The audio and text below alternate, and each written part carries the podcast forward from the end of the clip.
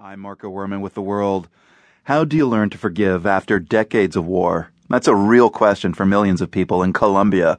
There are even schools there to help with the reconciliation process, supported by both the Colombian and U.S. governments. So, what's it like in those classrooms? The world's Jasmine Garsd with our Across Women's Lives team, went to Colombia and found out.